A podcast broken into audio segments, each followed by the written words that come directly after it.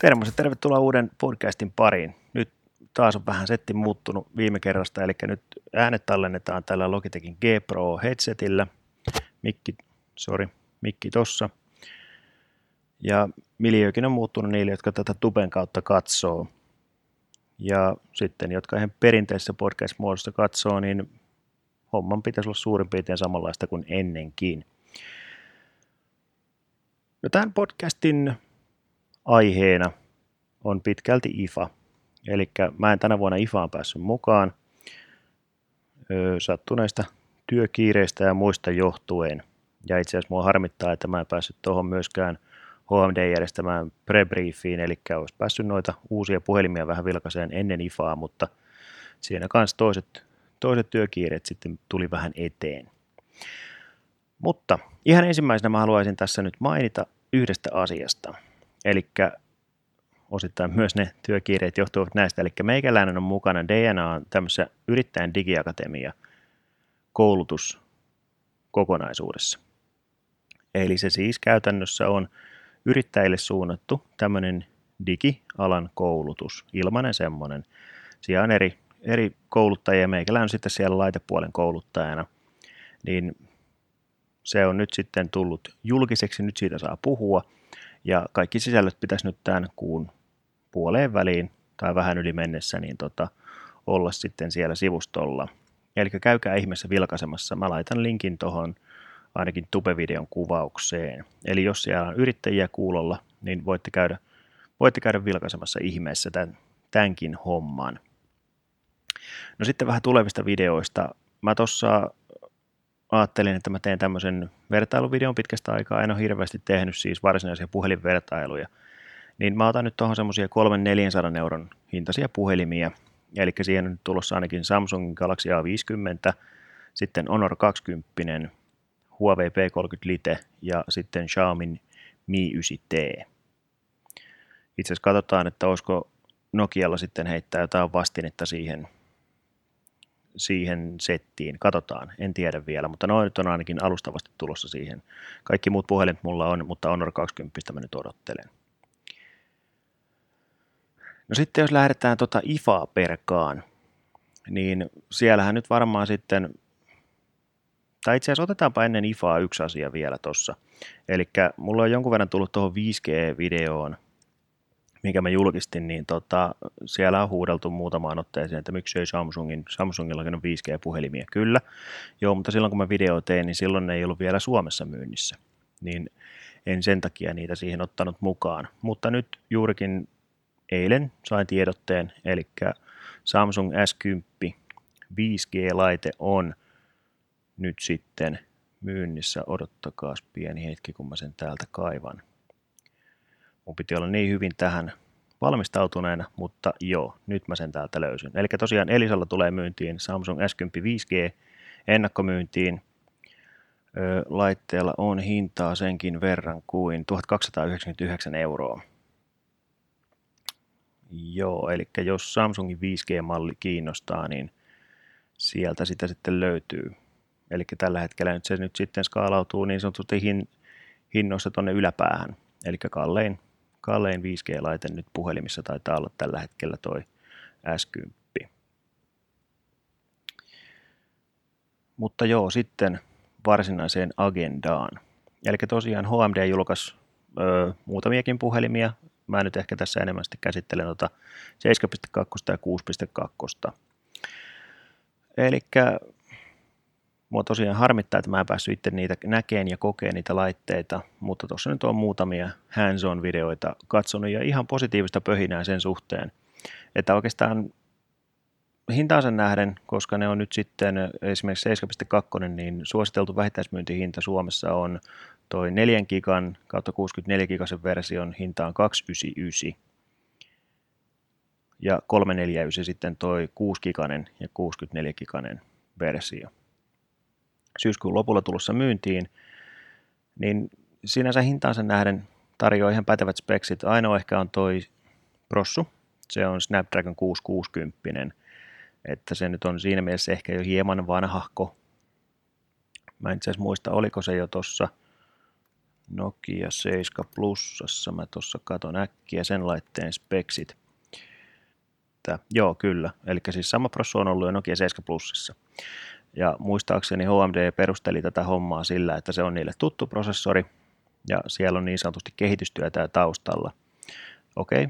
Ja no, kyllä mä sanoisin, että HMD on kuitenkin ihan kiitettävää suoritusta tarjonnut noilla niin sanotusti alemman teholuokan prosessoreillakin, ja toisaalta ne sitten antaa myös parempaa akun kestoa, eli tässäkin on 3500 mAh akku. Ja ehkä toi kaikista eniten pöhinää aiheuttanut asia oli tuossa tuo 48 megapikselin pääsensori.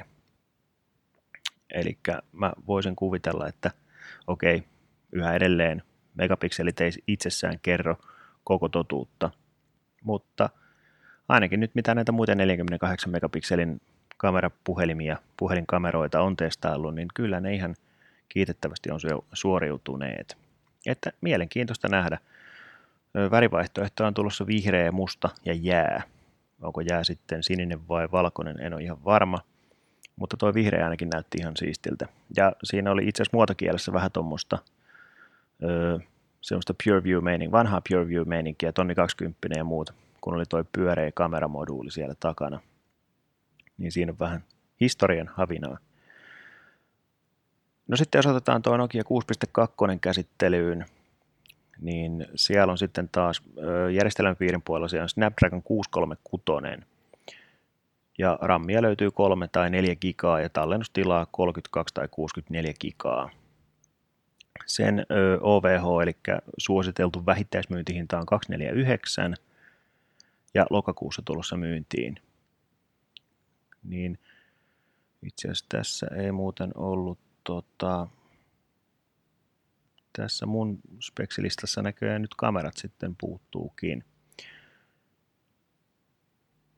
Eli siitä ei ollut sitten mitään. Voi pahuksen pahus. Katsotaan, onko mulla täällä. Ei mulla ole, kuulkaa, tästä nyt sitten kameroiden puolelta. Katsotaan, jos mä löydän ne täältä jostain. Jos mä tuolta löytäisin. Eli sama akku koko 3500 mAh, 16 megapikselin takakamera. Mutta siinä on myös samaa muotokieltä. Näyttäisi olevan pisaralovella etukamera. Android 9. Kyllä HMD on kuitenkin tuolla käyttöjärjestelmän puolella. Se on kyllä aina suorittanut siellä hyvinkin pätevästi. No sitten yksi hauska tämmöinen julkistus oli myös tämä Nokia 800 Tough.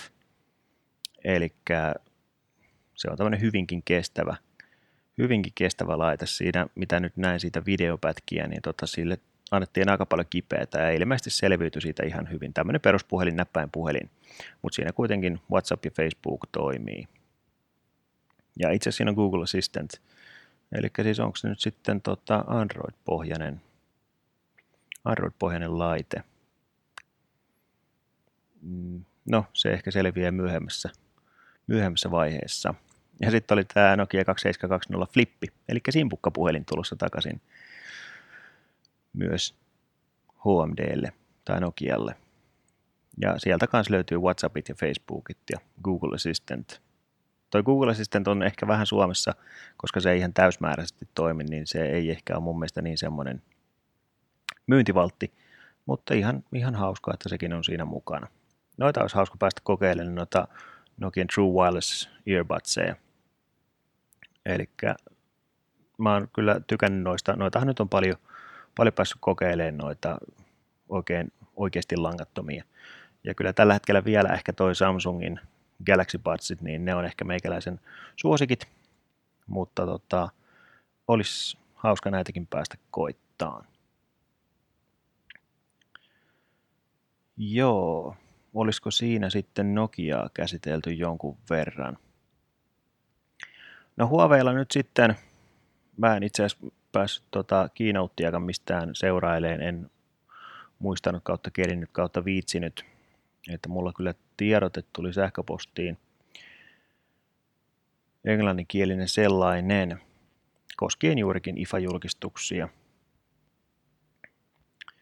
Eli katsotaan tuosta nyt sitten, mun käsittääkseni siellä nyt sitten Kirin 990 julkistettiin, eli uusi järjestelmäpiiri Huawei-järjestelmän piiriin, ja sitten P30 Prosta kohan nyt sitten tuli tämmöinen päivitetty malli. Ainakin uusia värejä. Katsotaan, kun mä täältä saan. Ei, tässä oli, ja itse asiassa Huawei FreeBuds 3. Nekin myös tulee nyt sitten myyntiin. Eli kyllä noin tuommoisille langattomiin kuulokkeiden ystäville, niin siellä kyllä löytyy nyt vaihtoehtoja sitten tulevaisuudessa hyvinkin paljon. Mutta katsotaan tästä. Täällä joo, eli tosiaan 990, Huawei Kirin 990, niin se on nyt sitten ainakin Huawei sanojen mukaan ensimmäinen lippulaivaprosessori, jossa on tämmöinen oikein vartavasten tehty 5G-tuki. Eli tuossahan on nyt niin kuin nykyisessä 5G-puhelimissa, niin ainakin tällä hetkellä ongelmana on se, että 5G-verkossa ne syö akkua aika huolella. Niin voisin kuvitella, että tämä Kirin 990, niin se taklaa tuota virtapuolta sitten jonkun verran myös. Mutta joo, Huaweilla nyt tietysti Yhdysvaltain tilanteen takia, niin vähän nyt sitten ehkä ei niin hurraahuutoja aiheuta tämä tämänhetkinen tilanne, että vieläkin on hankalaa monin paikoin. Mutta joo, eli Kirin 990 ja sitten FreeBuds 3 sieltä nyt tuli. Ja sitten mitäs mulla, tämä yksi oli itse asiassa, tämä jotenkin sisäistä nörttiä ja Marvel-fania, niin tämä herätti ihan äärettömän kovaa innostusta.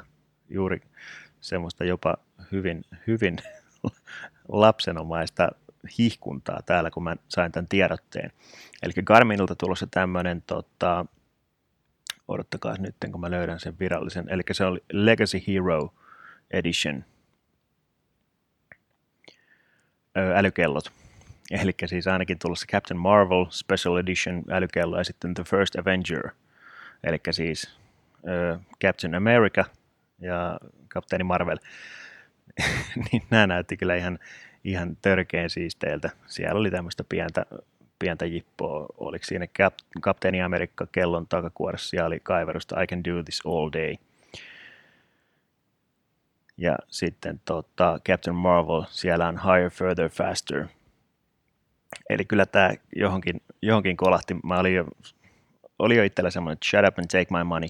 Eli tämä Captain Marvel-versio, niin tämä on suositushinta 429. Ja sitten tämä The First Avenger, niin 399. Siinä on tässä First Avenger-versiossa, niin siinä on, luvataan jopa 8 päivää älykellotilassa valmiusaikaa, tai niin kuin toiminta-aikaa, 45 mm näyttö, ja sitten siellä on myös tämmöinen yönsinen silikooniranneke, tähän tulee niin kuin nahkarannekkeella. Tämä oli oikeasti ihan törkeän siistin näköinen kello. Mä ottaisin sen ihan saman tien. Toivottavasti niitä tulee Suomessa myyntiin ja toivottavasti saisin sen Garminilta testiin. Ja toikin oli kyllä ihan siisti. Itse asiassa mä tuossa mietin, että mikäs tässä on sitten, kun se on 40 millin näytöllä toi Captain Marvel-versio. Sillä luvataan akun kestoa 7 päivää älykellotilassa ja suositusinta 429. Eli se on muutaman kympin kalliimpi verrattuna tuohon The First Avenger. Mutta mä voin itse asiassa siitä oli myös tehty ihan tubeen tämmöinen julkkarivideo, niin mä voin sen myös linkata tuohon podcastin tube-version kuvaukseen. Mutta tässä oikeastaan nyt sitten semmoisia asioita, mitkä nyt itselle tuli mieleen. Mä haluaisin nyt teiltä myös kommenttia, että miten tämmöinen podcast toimii ylipäätään niin kuin konseptina ja muuten. Mä silloin viime viikolla, kun mä tämän julkaisin, niin mulla oli itsellä vähän semmoinen, no ensinnäkin se yleisilme noin tube-versiona oli vähän semmoinen, että se ei miellyttänyt itseä. Nyt tää on paljon mukavampi ainakin omasta mielestä. Näin yleisilmeltä ja muuten. Ja mä silloin vähän mietin, että hitto pitiköhän nyt sitten, tai että kannattaako tätä edes jatkaa. Mutta sitten mä tuolla Tuben yhteisövälilehdellä kyselin sitä, että niin kuin, tehdäänkö pelkästään vaan podcast podcast-versio vai sitten myös niin kuin äänellä ja kuvalla, eli tubeen, niin aika iso osa. Itse asiassa voisin käydä tässä välissä katsoa, että mikä oli äänestyksen lopullinen tulos. Eli 82% on sitä mieltä, että myös tubeen. Niin tämä ehkä kannustaa jatkaan tätä hommaa kyllä, mutta pistäkää tosiaan kommenttia ja palautetta tulemaan. Mutta tässä tämmöinen podcasti tällä kertaa. Ei muuta kuin hyvää viikonloppua kaikille. Kari kiittää ja kuittaa.